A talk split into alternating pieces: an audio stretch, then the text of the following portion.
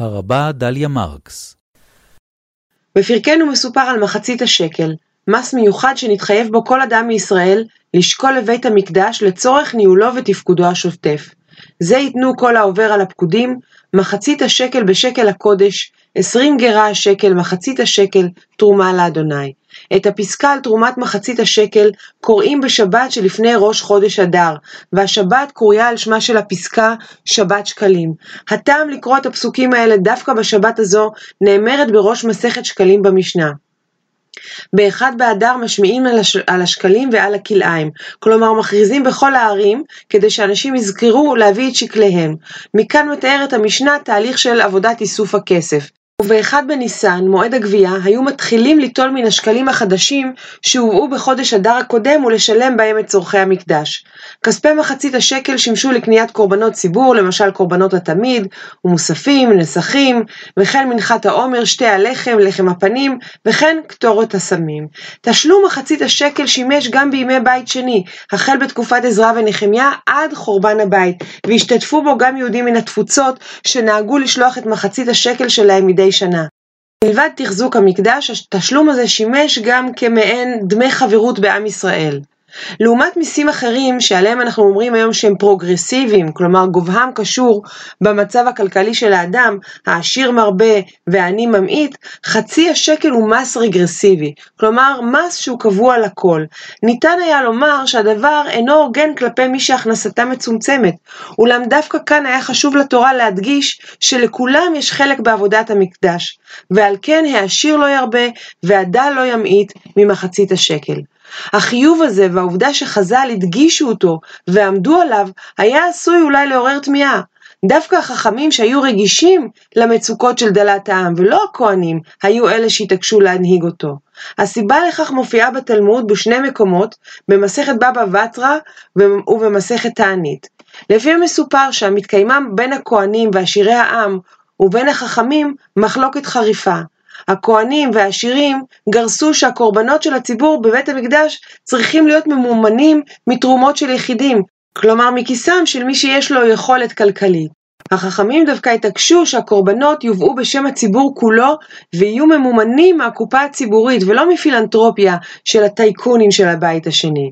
כדי להדגיש את העיקרון שלכל אדם בישראל יש חלק שווה במקדש וחלק שווה בקדושה, הם התעקשו על הנהגתו של המס האחיד.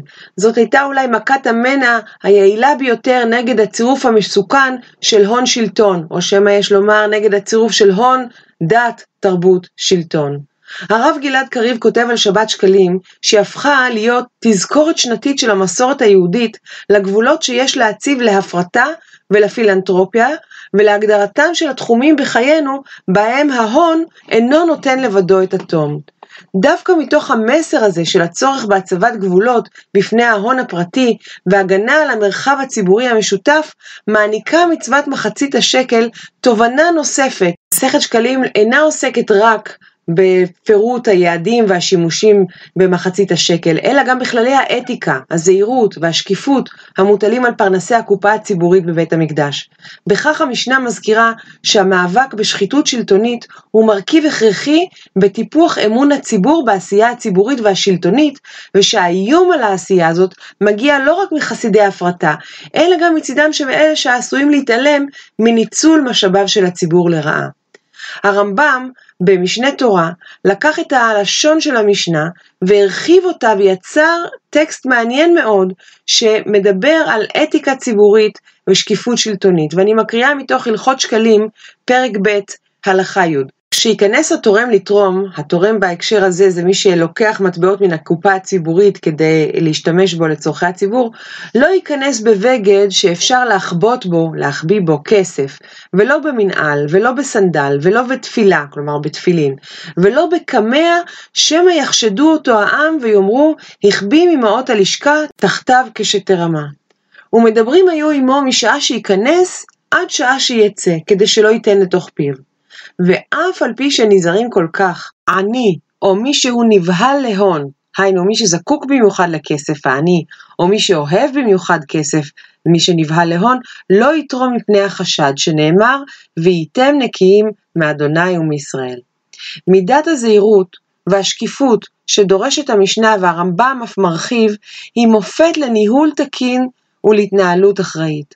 פרשת מחצית השקל צריכה להיקרא ברצינות יתרה גם היום, ואולי דווקא היום. ואולי יש לייחד את שבת שקלים למטרה זו. שבת שקלים, השבת שבה קוראים על מס מחצית השקל, תהא מוקדשת להרהור ולמחויבות, למנהל ולניהול תקינים, והיה מחנך קדוש.